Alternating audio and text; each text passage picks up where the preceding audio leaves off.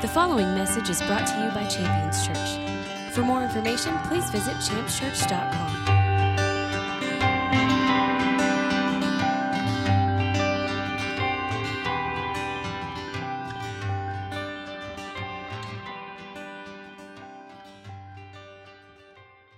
Uh, but as we get into the word here, uh, I want to, to take a look at some things there. And, and I want to acknowledge a few things as we move through this about how we can take something that can become very common and, and take a fresh perspective and a fresh look at it and see something uncommon come from it. Uh, so if we take, a to- take the time, excuse me, to take a look at this, I want us to see if we can come out with something fresh and new. Uh, mention the, the bulletin there. Want to remind you if you uh, if you didn't get one, grab one on your way out. You can use that response form to stay in touch, ministry requests, things like that. But as for the word this morning, I want to get into that. I switched up some things here, so if I can give it to you in the right order, I'll be successful. We're going to find a few things. One we're going to find is what this world has become. If you're taking notes, you can write that down. What this world has become, you'll see that in the scripture. This world had a, a change and a transformation at one point, and it became something very specific, and it's good for us to know what that is. Another thing that we're going to find is your rights as a citizen in God's house. That's an important thing to know. To know, you know, who you are and where you belong, and then what benefits or what rights come with that identity. Those are things that we need to know. And then a third thing that we're going to find is what Jesus did through his death specifically through his death. When Jesus gave his life in your place, something specific happened, and we're going to see what that is. so as we get a few things, you know, put together here, we have our, our roadmap laid out in front of us.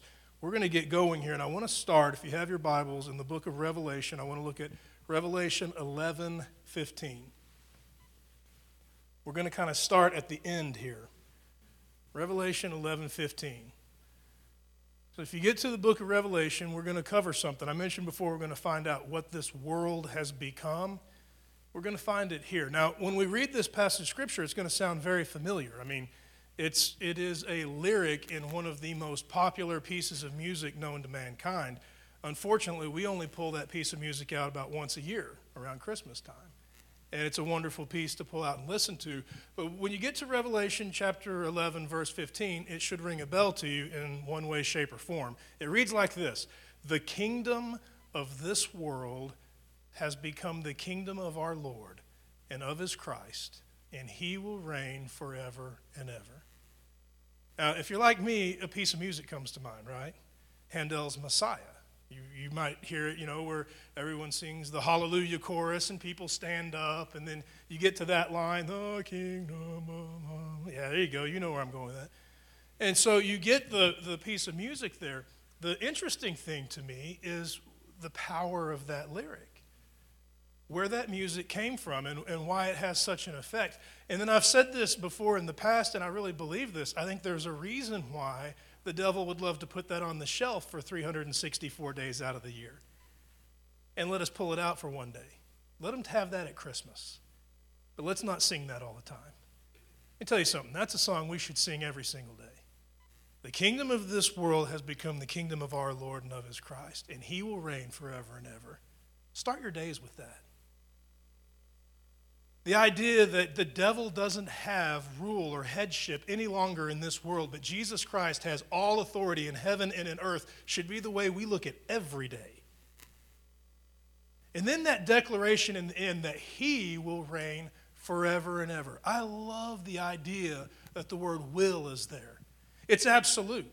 It doesn't say, and he should reign forever and ever, or he might reign forever and ever or he could reign, as in, like, he could change his mind. He could get bored with it. You could offend him. Something could happen, and he decides, you know what, this just isn't worth it, and I'm going to back out.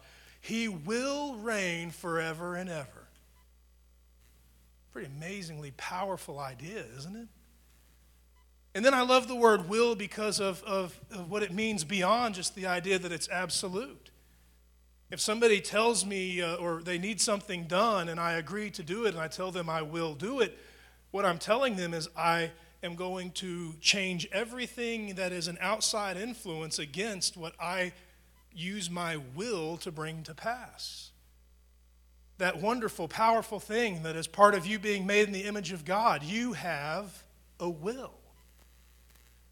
Something so precious and so powerful that God refuses to manipulate it or, or to control it. Because to manipulate or to control your will is to take away your freedom.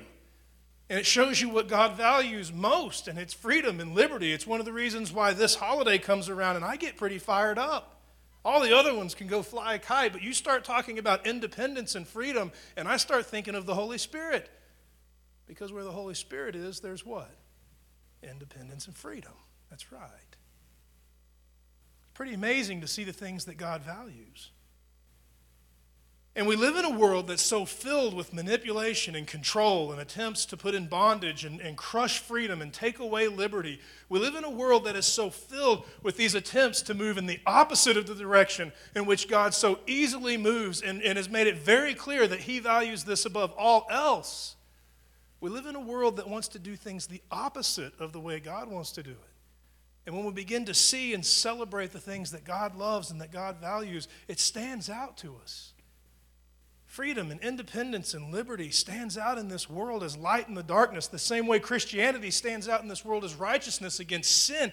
It stands out as glorious. You think about liberty and freedom, the things that we celebrate. And I think you might join me in saying, yeah, that kind of floats my boat too. But what a great concept to consider as we begin. The book of Revelation 11:15 that the kingdom of this world has become the kingdom of our Lord and of his Christ and he will reign forever and ever. As we continue to, to lay the foundation with that passage of scripture, there's things there that you can just let your mind soak on and think about. I mean, this means that something changed, right? Has become. Has become means it wasn't this way before and it is this way now, right? The kingdom of this world has become the kingdom of our Lord and of his Christ. Meaning, before it was the kingdom of our Lord and of his Christ, it was the kingdom of something else. What could that have been? I'd like to know what that is to make sure I'm not still in it. Because if this is changing and it's changing in the direction of Jesus being in charge, Jesus being in leadership, Jesus ruling and reigning forever and ever, I want to be on that train. I don't want to be on the wrong bus, right? I got a chance to travel recently, and travel is always unique, you know, in that it sounds great and everybody likes the idea of it, but it's really a pain in the neck and it's really kind of hard. And I remember going to a train station, had a very short amount of time to get there, and everything was going wrong to get to this train station. And you had to be on time, and there's a language barrier, and there's a crowd, and I look like a terrorist, and so I'm being kind of like, you know, evaluated as like, why are you here? Can we look through your thing? I shut down an airport security. I did. I did have a knife on me. That's a problem. So it's kind of my fault. But they brought down the metal gates and everything. It was a real nightmare. It's a good thing that I'm not a terrorist, right? Wink, wink. Just joking. I get to this train station and there's all of this mess. It's total nightmare. And you get to the place that you think you're supposed to be, and there's a train. Train that looks like every other train. You look to your left, there's one looks just like it. Look to your, your right, there's one looks just like it. You, you look around and there's trains all over the place, but you get to this spot and there it is, and you're thinking, do I get on this one?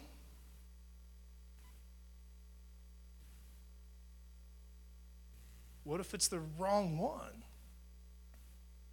So you begin to ask, and as you begin to ask, you're getting information, and the more information you get, the more confusing it gets. And I'm standing there with my wife, and I'm thinking, I'm going to get on this train, and we're just going to have to feel it out. That's not a good feeling. Very unstable to not know if you're doing the right thing to get to the place that you know you need to go. I'm stepping foot on that train, about to get on it, because I know if I get on this train, I'm going to be on a train at least. If I don't get on this train, I'm going to be standing here with a ticket that's good for nothing. I step on that train and then realize I don't think this is the right train. So I step back off. And I'm glad I did because it was the wrong train. We ended up finding the right train, and it was 25 minutes late, but there's a language barrier, so we don't know that. Phones are off. We don't have any alerts or any direction. It just happens to be that we make the right decisions to get on the right train to end up at our destination at the right time. And I can tell you, when you look at the scripture, you see this identification of the direction and, and, the things that we need to do in our lives to make sure that we get on board going in the right direction to get to the right place. If Jesus now is in charge of this world, he's ruling and reigning forever and evermore, but it wasn't always that way. I want to make sure that I'm on board with what he's doing. Because if I'm not, I might miss it. And to miss it would be a really terrible thing. So I want to move from this to the how we can, can see and evaluate the things that he's doing. And I want to give a couple passages of scripture that will bear witness to what he's doing, right? We've already established that he will reign forever and ever. We've established that this is something that was done, it has become, meaning it wasn't always this way. I want to give you a passage of scripture that'll help us to, to clarify what's going on here. You can go to Colossians chapter 1 if you have your Bibles. Go to Colossians chapter 1. We're going to look at verses 13 and 14. Colossians 1 13 and 14. You'll see something that has taken place here, something that has become, so to speak. And those two words are the words that I pay attention to when we read this passage from Revelation. Remember, that's what we're wanting to see. What was it and what is it? I want to live in the is, not in the was. I want you to live in the is and not in the was. If I find that I'm living in the was, what it used to be, and I'm missing out on what it is, what it currently is, and what the Bible promises it will be forever and ever, I need to make an adjustment if I'm in the was. I got to get in the is. Colossians 1 13 and 14.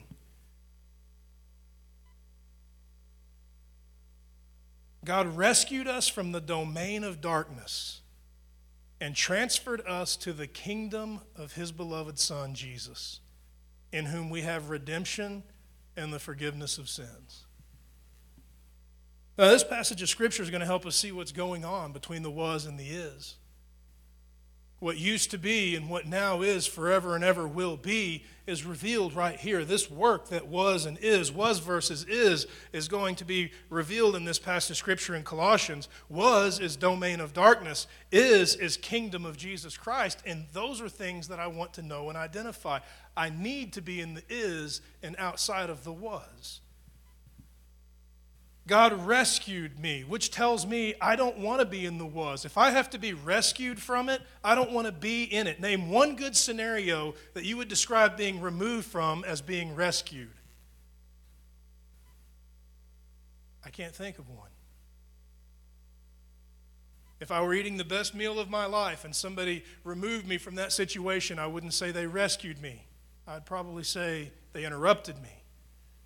It wouldn't be a positive thing, a good thing. It's only a positive thing and a good thing to be rescued if you are delivered from something that is uncomfortable, something that's perilous, dangerous. But God rescued us from this domain of darkness. Not that we need to illustrate that anymore. I mean, I don't think it gets any more ominous than domain of darkness, right? But this is what we've been rescued from and then transferred into the kingdom of his son Jesus Christ, where there are these wonderful benefits redemption and forgiveness, those things that we desperately need. Redemption's a great word. I mean, it's more than just uh, uh, the idea of being pardoned, because that's covered under forgiveness. But redemption is the idea that, that we have been bought back, that there has been some ransom exchanged, and that you can take a situation and turn it around. If you give me a scenario where there is a problem or an issue, I can forgive it, which basically means we just move on, right? But if I redeem it, it means that we make a change. You hand me a scenario where there's a task that's incomplete and it's a fail, and I say, hey, I can step into that and redeem it. What I do is I take that fail and begin to make the proper adjustments to see to it that it's a success. That is God's work in my life. That I'm not just forgiven, but I'm redeemed. He's come and He's filled in every insecurity. He's brought down every pride and arrogance. He's brought these things to a place where they'll actually work. Everything that was problematic is subject to His redemption, meaning God is fixing things, not just overlooking them, not just pardoning them. Well, we'll just kind of move on from that and hope it works out down the road. That's not the love of our Heavenly Father. The love of our Heavenly Father is to redeem, to bring direction where it's absent, to bring strength where there's weakness, uh, to bring humility where there's pride, to actually redeem the situation so that it can be effective and successful. And these are the things that take place in the kingdom of Jesus, not the things that take place in the domain of darkness. So I want to look at these things and contrast them really quick because I told you this holiday floats my boat, and, and I think we'll see something when we look at this. When we understand what used to be or what was, and we know what is or what's available right now, and the promise that it will be forevermore, we want to get out of the was and into the is. If the was is the domain of darkness, here is what domain is defined as in the scripture domain an area or territory owned or controlled by a ruler or government. That's domain.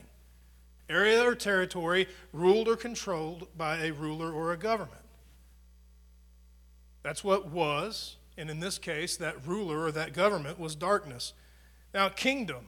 Kingdom, by definition, area or territory ruled or controlled by a king. Now, they don't sound very different but the idea of these things is to understand that they are very similar.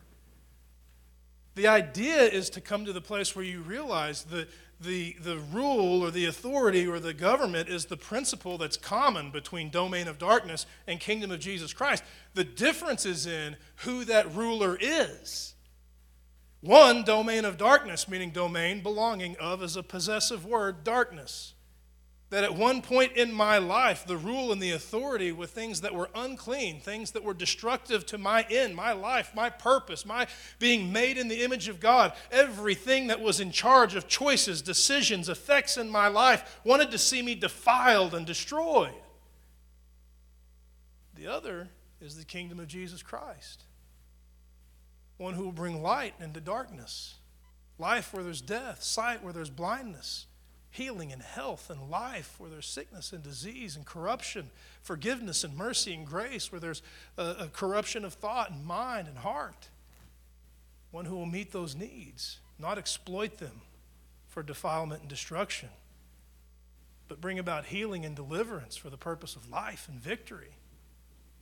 Pretty major contrast between these things the domain of darkness and the kingdom of Jesus Christ. So, if we're going to get from was to is, if the kingdom of this world was subject to the domain of darkness, but now is the kingdom of our Lord and of his Christ, the kingdom of Jesus Christ, and it will remain that way forever and ever, I want to see to it that I'm in the is and not in the was. Here's a couple of confirmations on the is, by the way. I love these passages of Scripture and again, some of these only come out around the, the Christmas season, and they shouldn't. They ought to be a major part of our lives year round. Here's just a couple of them, just for your notes. Daniel 7:14. Daniel 7:14 is going to give you a wonderful image of a very godly man named Daniel who sees a vision of heaven. Now, this vision of heaven is a very real thing that is set before his eyes, and it's been recorded for the purpose of our edification so that we can see what's going on in the heavens. Here's a glimpse of what's going on in the heavens from Daniel 7, beginning in verse uh, 14. It's speaking of Jesus, and to Jesus was given dominion, glory, and a kingdom, that all peoples and all nations and men of every tongue might serve him. And the dominion of Jesus will be an everlasting dominion, and it will never pass away and that kingdom is one that will never be destroyed. I mean, it bears witness with everything we read in Revelation that as the kingdom of this world becomes the kingdom of our Lord and of his Christ, that's Jesus, he will reign forever and ever. That is where you want to be. That is where I want to be. Everything else is going to be destroyed. To build your house on any other piece of ground is to build a very temporary house. But to build upon that which will remain forever is eternal.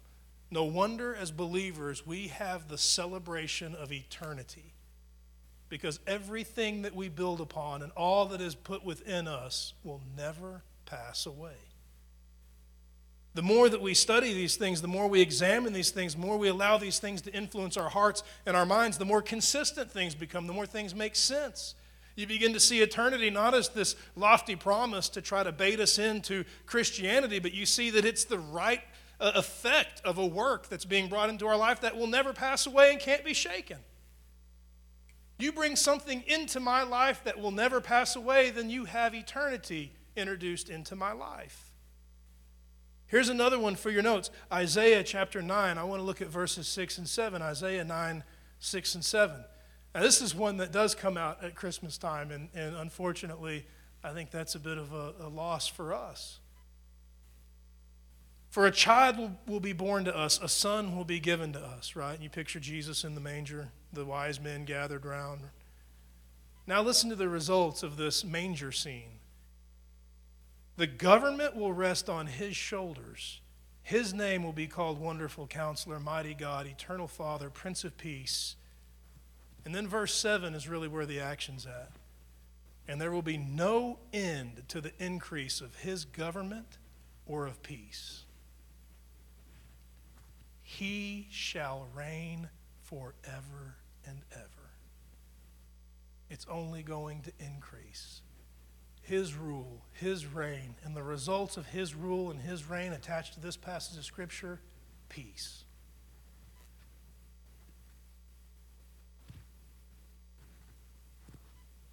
A wonderful thing to consider. And then it begins to make sense why Jesus would preach the way that he preaches. And oftentimes we've gotten so far removed from that. You know, I mean, we've tried to blend uh, the, the works of Christianity and the call to discipleship in such a way that we could be effective, where we can continue to expand and reach new people, but also can continue to stay engaged ourselves. And so, you know, church becomes sermonizing and we want to share something of interest. And oh, if we can't keep our interest, we might lose interest and move on and be distracted by something else. And I remember one time preaching a message to a congregation, and it was a 100% a bullseye. It was exactly what needed to be preached to that group. And after that message, I was walking down the hall, headed back to my office as I normally did, and wonderful woman in the church, you know, came and stopped me, and that was, wasn't uncommon. Somebody'd say, hey, wow, great message today, or something like that. And, and she stopped me, and she said, wow, Pastor, that was a great message. I thought, well, thank you. That's very kind of you, you know. And then she said this, and I just thought, are you serious? She said, Yeah, when you started on that passage, I thought, oh, I already know this. That's what she said. And I thought, Lady, obviously you don't know it. Or you'd never say that. But I understand what she was saying because for her, Christianity become this treadmill of discipleship where I want to hear something new or else I lose interest. Keep my interest piqued. The reality is God is, is stirring in us, not this, you know, academic uh, uh, achievement of Christianity to continue to, to do better, read more, I've read more books, I've gone to more prayer meetings, or this nonsense that it's become, but rather to grow in fellowship and unity, to continue to love one another and do great things together. And instead, we've, we've turned everything into a program. And if I can't keep you entertained, it's going to be, you know, a temporary relationship until you find someone who can. It's, it's really twisted. But to see what Jesus is doing here, to see how how he's ministered, it's really interesting. I mean, you read the Gospels, you have four books that are assembled by eyewitnesses of the, the bodily form, earthly ministry of Jesus Christ. And you want to know something? That dude preached the same message over and over and over. And oh, that woman would have hated him.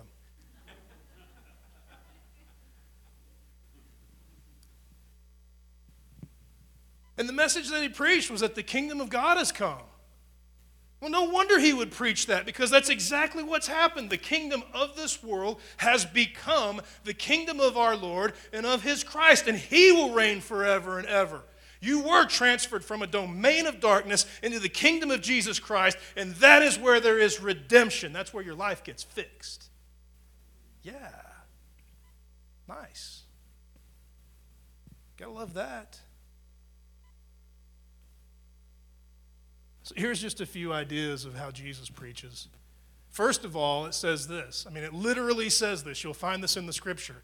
And from that day on, he began to preach, saying, Repent, for the kingdom of heaven is at hand. I remember the first time I read that as a believer, I thought, you know what, I'm going to start preaching every message about open it with that. I mean, I don't, but I just thought, what an interesting thing to think that he preached the same thing over and over and over and over and over and over and over and over. And I'm going to quit now because that's annoying and over again. He did, though. You know why he did? Because that's the point. It's the point of everything he would ever speak. It's the point of everything he would ever do. It's the reason why he'd ever lay hands on the sick. It's the reason why he'd ever stand in front of a crowd that he knew hated his guts and he would pour himself out. It's the reason why. Because the kingdom of this world has become the kingdom of our Lord and of his Christ. There's been a change in government, there's been a transfer in authority. And if we know we're getting on the right bus, we'll participate in that transfer and be transferred from the domain of darkness to the kingdom of our Lord Jesus Christ.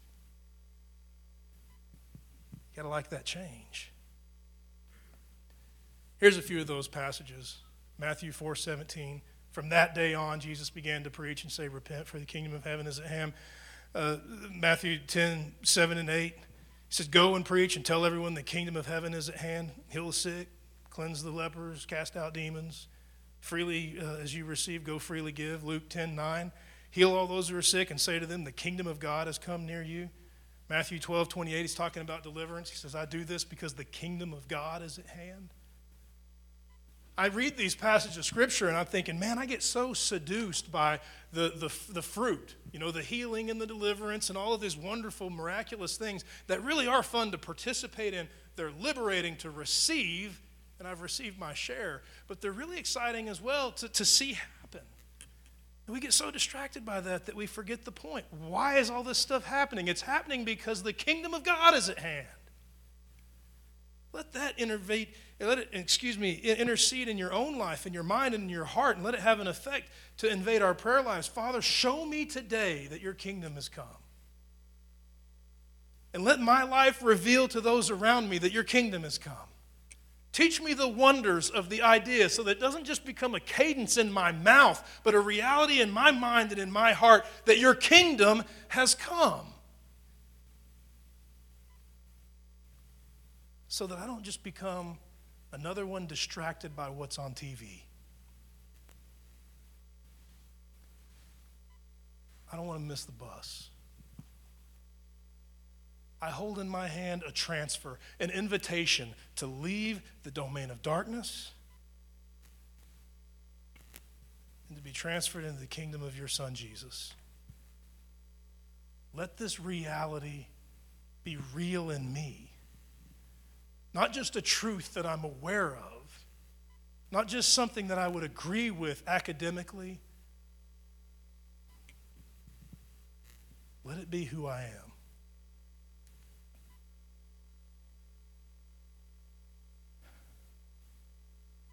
I told you we are going to find what Jesus did through death. I'm going to move quickly through the rest of this. Is one of the things we're going to find.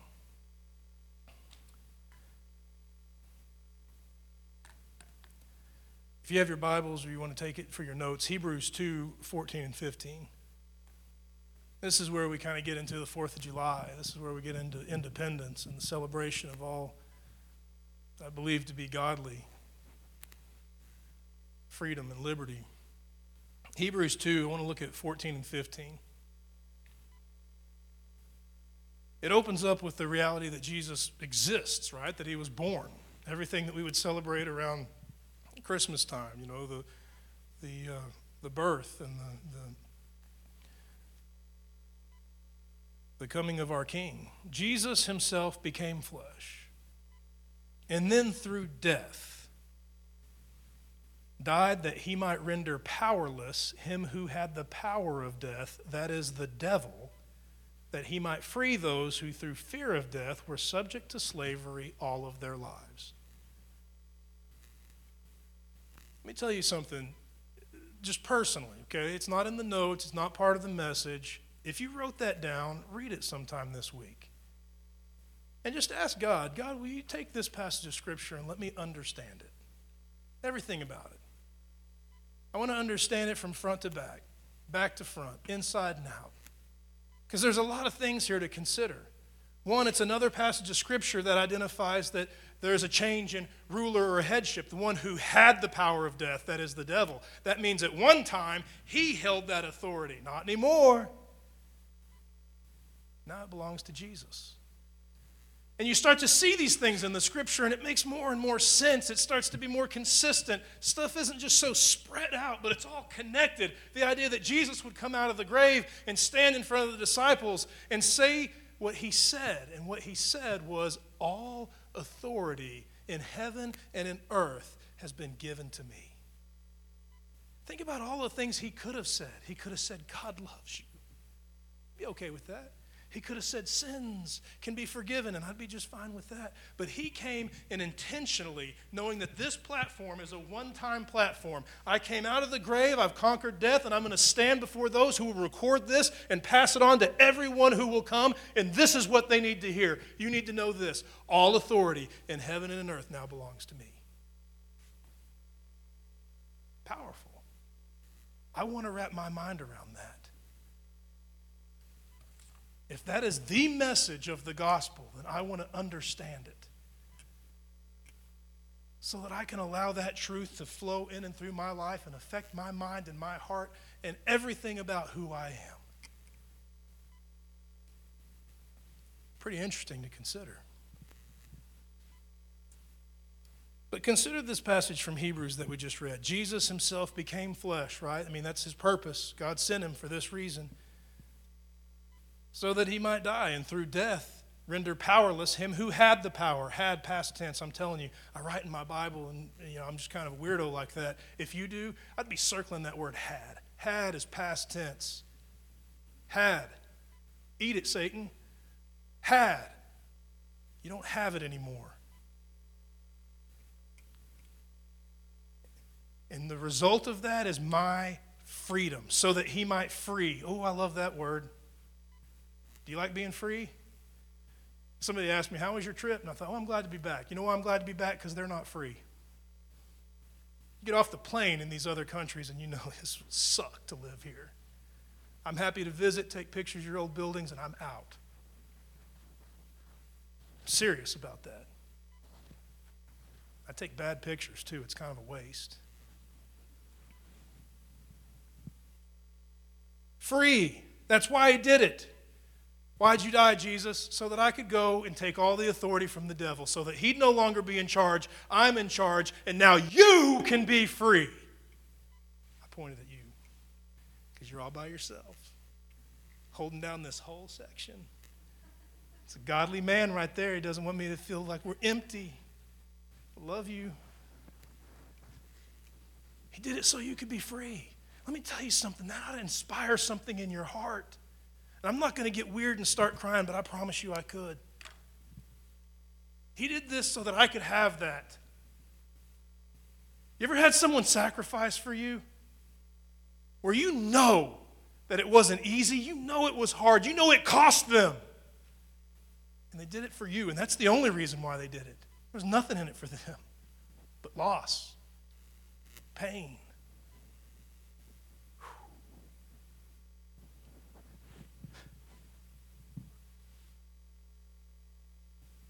did it so I could be free. That's what I mean by read that passage and ask God, show me what you're saying here. I want to see it. And you can feel the level of affection rising in your heart. Jesus, I love you. Thank you that you would do that so I could have that. That it's not just something that we come in here and religiously acknowledge, oh, you have died for me. Thank you. Uh, mm. But that we realize this work was done so that you could have something. And what could you have? Freedom. Freedom from what? You keep reading here, and there's more to unpack. Freedom from what? It says it pretty clear. Look at this. He did this so that they might be free. Those who were so afraid of death were subject to slavery all of their lives. He set me free from being a slave. That is the measure of his love and affection for me. He'd rather die than see me be a slave.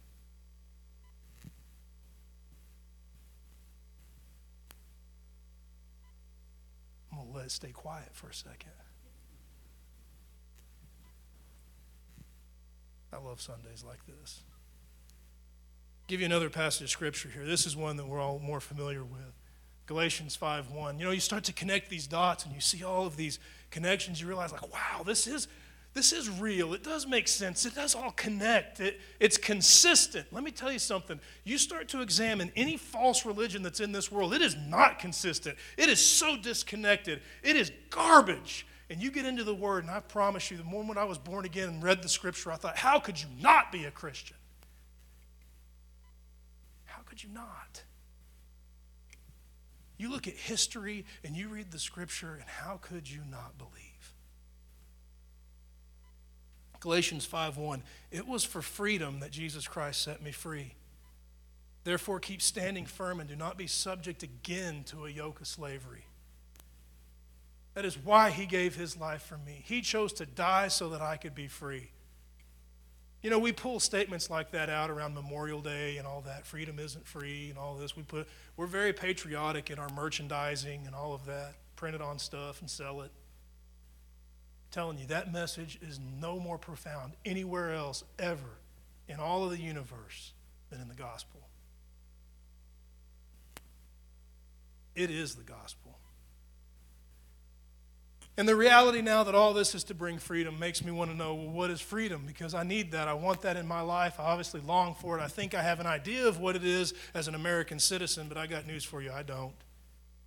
And if we've learned anything over the past few years, we've learned that our freedom is very conditional. But not in the gospel. It is without condition. Here's a definition of freedom if you go to the dictionary. Tell me if this helps you out. Let's just say you're in desperate need to know what freedom means. And so you go to the one book that will meet this need. You go to the dictionary. I'm going to look up the word freedom and I'm going to find out what it means so that I know what Jesus did in my life. I want to know what it means to have freedom. You thumb through the pages and you're like me the whole time you're thumbing, you're saying your ABCs A, B, C, D, E, F, G, E, F, F, F, F. You get to freedom and you start looking for it. You find it, and here's what you get freedom the state of being free. That help you out any? Doesn't help me. So then you start going to, well, now I got to look up free. And so you start moving the pages around. You finally look up the word free. You get to free, and here's what you have not held as a slave or prisoner. There you go. Bingo. Not held as a slave or prisoner. Shoot, yeah. It is so that I would not be held as a slave or a prisoner that Jesus set me free. That's why. That takes Galatians and it changes it. It becomes something more than a cadence that we quote or something we throw in a song because it sounds pretty cool. But the reality is, if I take that word freedom and I rightly define it and then I recite it and repeat it and I claim it in my life and let it affect my heart and my mind, it transforms who I am. It is so that I won't be a slave. It is so that I won't be a prisoner that Jesus Christ set me free. Therefore, keep standing firm and don't be subject again to that yoke of slavery. Nice. Write that in your Bible.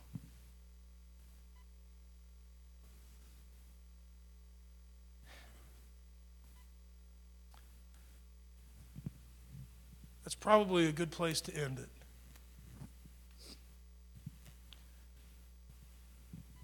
I want to end with, with something very quickly because I told you we would find it, and I, I don't want to cut that short. But I mentioned this holiday floats my boat. There's something about this holiday that means a lot to me personally because of some awareness in the scripture, and, and I think it transfers. I don't think I'm unique in that at all. But around this time, I'll, I'll dust off some, you know, documents like things like the Declaration of Independence, which is really what we celebrate. You know, Fourth of July is not Freedom Day, right? It's Independence Day. July 4, 1776 isn't this day of victory, it's a day where a war was declared. It's really what it was. Isn't it amazing that we would celebrate that? Can you imagine any other country that would celebrate the day they started a war? Not the day they won it, right? But look at us. We celebrate the day we started it. We celebrate the day we picked a fight. You know why? because that's where the courage was. We can all be happy when we win and it's over and it's no longer a threat. Or we can just say, you know what? You can kill me, but you're not going to take my freedom. And that's where we celebrate. Is the moment we said it stops right here. No more. And that's the party. That's the reason for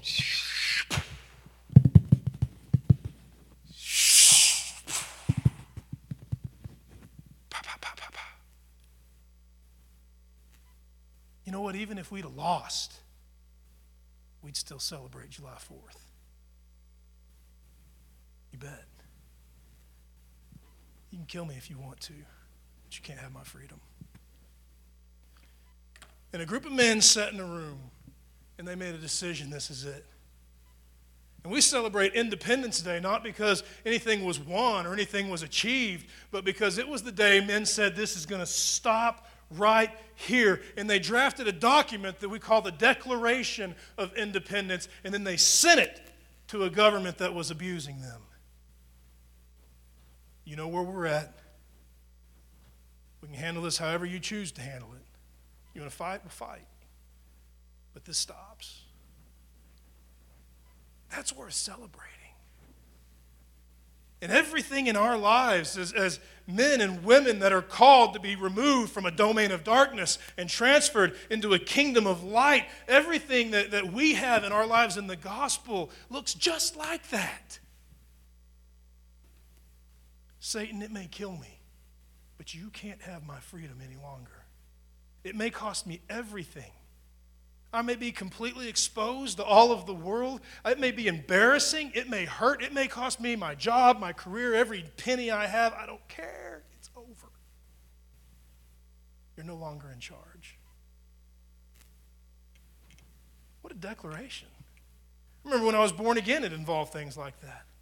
An awareness that this government that I was under that was ruling my life was destroying my life and abusing my life and exploiting my life. And I remember telling God, God, I'm sorry, I've taken something precious that is so valuable and I've squandered it over here. And I'm saying, no more. And I'd like to be transferred. That was it. Born again. Taken from a domain of darkness and moved into the kingdom of our Lord Jesus Christ. And just like the scripture promised, that's where I found redemption. God began to fix the things that were broken. Where I found forgiveness, He began to wash away the things that were embarrassing and shameful. And His promise is to continue to fix and continue to wash. Pretty awesome. We got to go because of time. But it's helpful to hear this. July 4th comes around, I like to recite the Declaration of Independence. Mainly just because I like to hear it myself. I'm not saying to get it right, I probably get it wrong and paraphrase a lot of it, but that's okay. But if somebody were to ask me, Preston, what is the closest men have ever come to the kingdom of God? I'd say the Declaration of Independence. Wouldn't be somebody's sermon. Wouldn't be like, well, Martin Luther's, you know, this or that. Or, I mean, men have written some pretty rocking sermons. Maybe I'll make that list one day.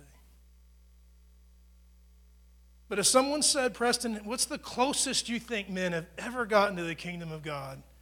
I'd say their strongest effort was the Declaration of Independence. When in the course of human events it becomes necessary for one people to dissolve the political bonds that have connected them to another, and to assume among the powers of the earth the, the, separate and equal station to which the laws of nature and nature's God entitle them, a decent respect to the opinions of mankind requires that they declare the causes that impel them to the separation. And we hold these truths to be self evident that all men are created equal, that they're endowed by their Creator with certain unalienable rights, that among these are life, liberty, and the pursuit of happiness and that to secure these rights, governments are instituted among men, deriving their just powers from the consent of the governed. You know what that means? That means we're in charge, not them.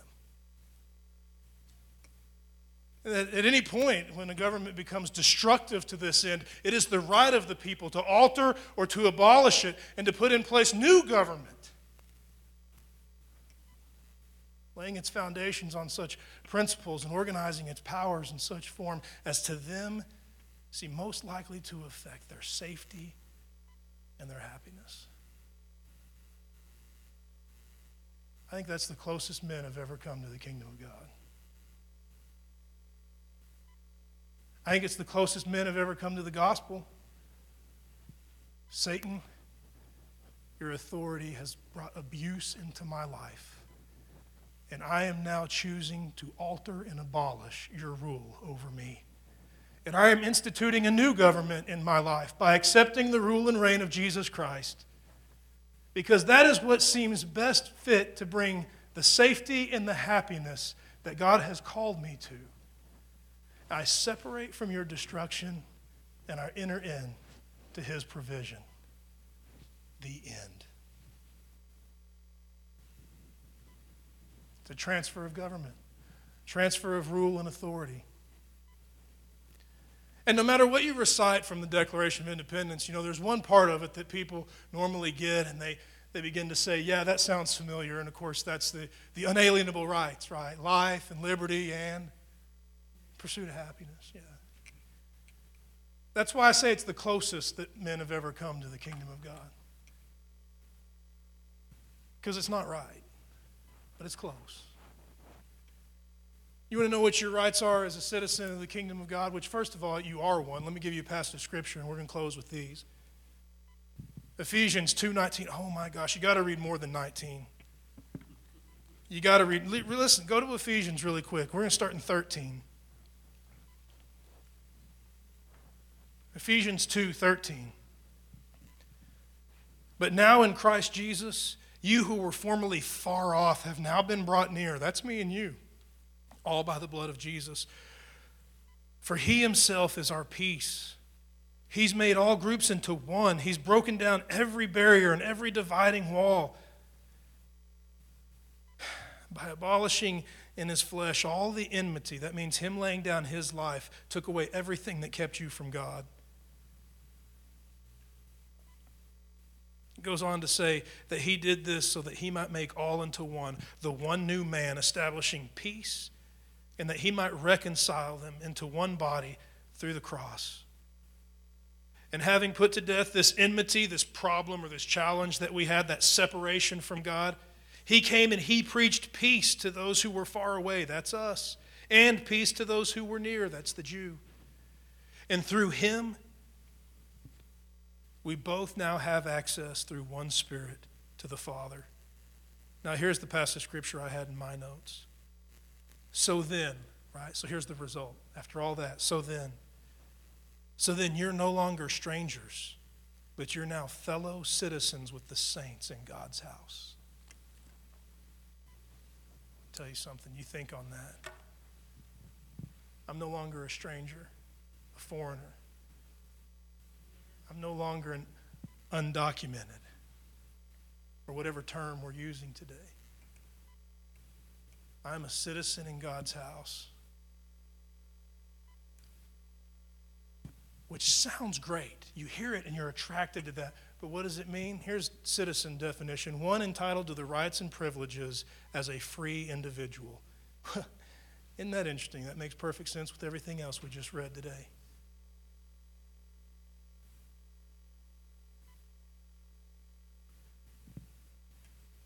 It goes on to talk about the, the government that's attached to that citizenship and being entitled to the protections of it. Just look up the word citizen in the dictionary and let the rest just fall into place. And so, as I consider now the work of Jesus Christ, that I would be transferred from darkness and being a stranger far away, now being brought in to those who were near to be a part of this wonderful work that is the kingdom of Jesus Christ, to be redeemed and to be washed and purified, to, to be raised up and to do great things. When I consider all of that, I have to ask myself, what would that mean to be a citizen in God's kingdom? Men ask themselves that if we're going to separate from tyranny and stop being abused and actually start celebrating liberty and freedom, what would it look like? And the best that men could come up with is life, liberty, and the pursuit of happiness. That's the best they could come up with, which is a pretty good try. Let me give you this from the scripture. I'm going to refer to these as your kingdom rights unalienable kingdom rights. And then we're going to end with this. I told you we're going to find your rights as a citizen of God's house. Here you go Romans 14 7. The kingdom of God is righteousness, peace, and joy in the Holy Spirit. Righteousness, peace, and joy in the Holy Spirit. Here's my declaration of independence to the devil. When in the course of the events of my life, it becomes necessary for me to break my political bonds with you and to take my place in God's house as His child. A decent respect for your opinion requires I declare the causes that impel me to this separation.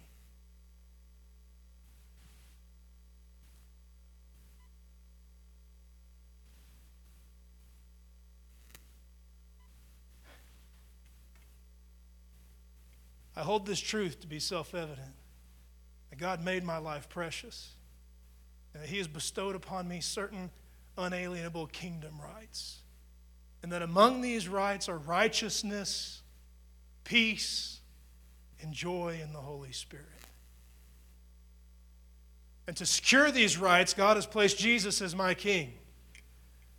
That any effort to interrupt or disrupt or to uh, afflict these rights might enter into my life, it is my right to abolish that, to alter that, and to see to it that Jesus rules and reigns in that area of my life. You see where I'm going with this?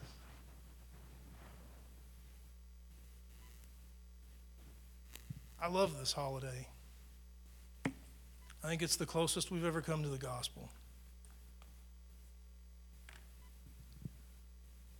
I want to pray for us this morning, and I want to pray something specific.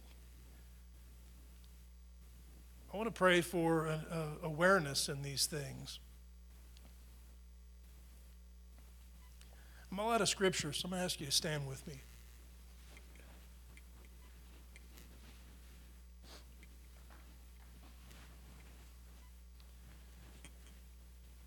You begin to close off that, you know, Christian Declaration of Independence. And it closes in a very similar way to the one that men drew up in 1776.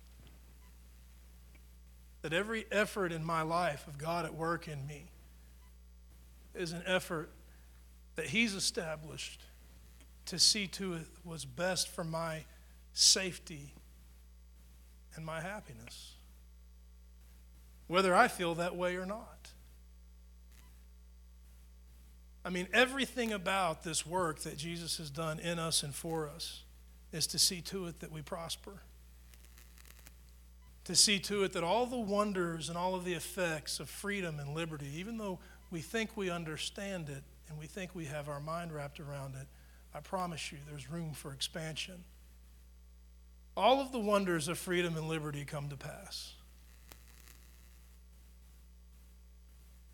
I think one of the greatest obstacles in my life in understanding freedom is being an American. Because what I've had presented to me as freedom is going to define what freedom is in my mind. And while it's a wonderful thing to have, I love being an American. There's no other country I'd want to be in. I can tell you that the freedom and the liberty that we read about in the scripture is altogether different than the freedom and liberty that we read about in the Constitution. To be liberated from outside influence, to, to be free from bondage and affliction, past choice and decision, to be liberated from the things that are corrupt and that are dark, to have actual freedom and be uh, subject to just simply the influence of Jesus and his headship as our king is really a wonderful thing that I think can only be known through experience. I don't even know that it can be taught with words. I'm pretty good with words. But that's really what I want to pray for. I want to ask God, will you show us freedom and liberty? Even if it comes in the form of a glimpse or a taste, let it be known and understood. Bring to our memory the things we've been set free from, that we wouldn't lose gratitude for that freedom. And then reveal to us the days ahead where freedom and liberty continue to be magnified in our lives for your glory. That's what I want to pray and ask for. I think that's a noble thing to pursue this morning at the end of a message like that. So if you would just join with me, I'm going to pray fast. Uh, just be in agreement or receiving, however you choose. Father, we thank you for your word. We thank you for the wonderful country that we live in, that we celebrate this 4th of July. We ask to go beyond our understanding of freedom and liberty. Let it transcend what we know here as American citizens. Let us step into the awareness of our call to be citizens in your house. Let every one of those rights, that righteousness and peace and joy in the Holy Spirit, be magnified in us. That when we see those rights infringed upon, things attempting to steal our peace and attempting to touch our joy and attempting to corrupt our righteousness, let us stand firm when the rights that you have established in us and for us and on our behalf to be removed from a domain of darkness and transferred into the kingdom of your Son Jesus, let those rights be embraced. Let them be confessed and declared. Let them be cherished and celebrated. And above all else, let them be lived out for your glory. That when those in this world would gaze upon us, they would see those who indulge in, who love and enjoy and appreciate a life of righteousness, peace, and joy in your spirit. Open our hearts and our minds to come to know this freedom, that we wouldn't be subject to anxiety and depression, that we wouldn't be subject to the darkness in this world, but that we would celebrate the light of our King Jesus in every aspect of our living for your glory and truly come to know independence. We bless you and we thank you in Jesus' name. And all the saints declared, Amen. Thank you for listening to this message from Champions Church. We invite you to join us this Sunday for our celebration worship service. For more information, please visit us at championschurch.com.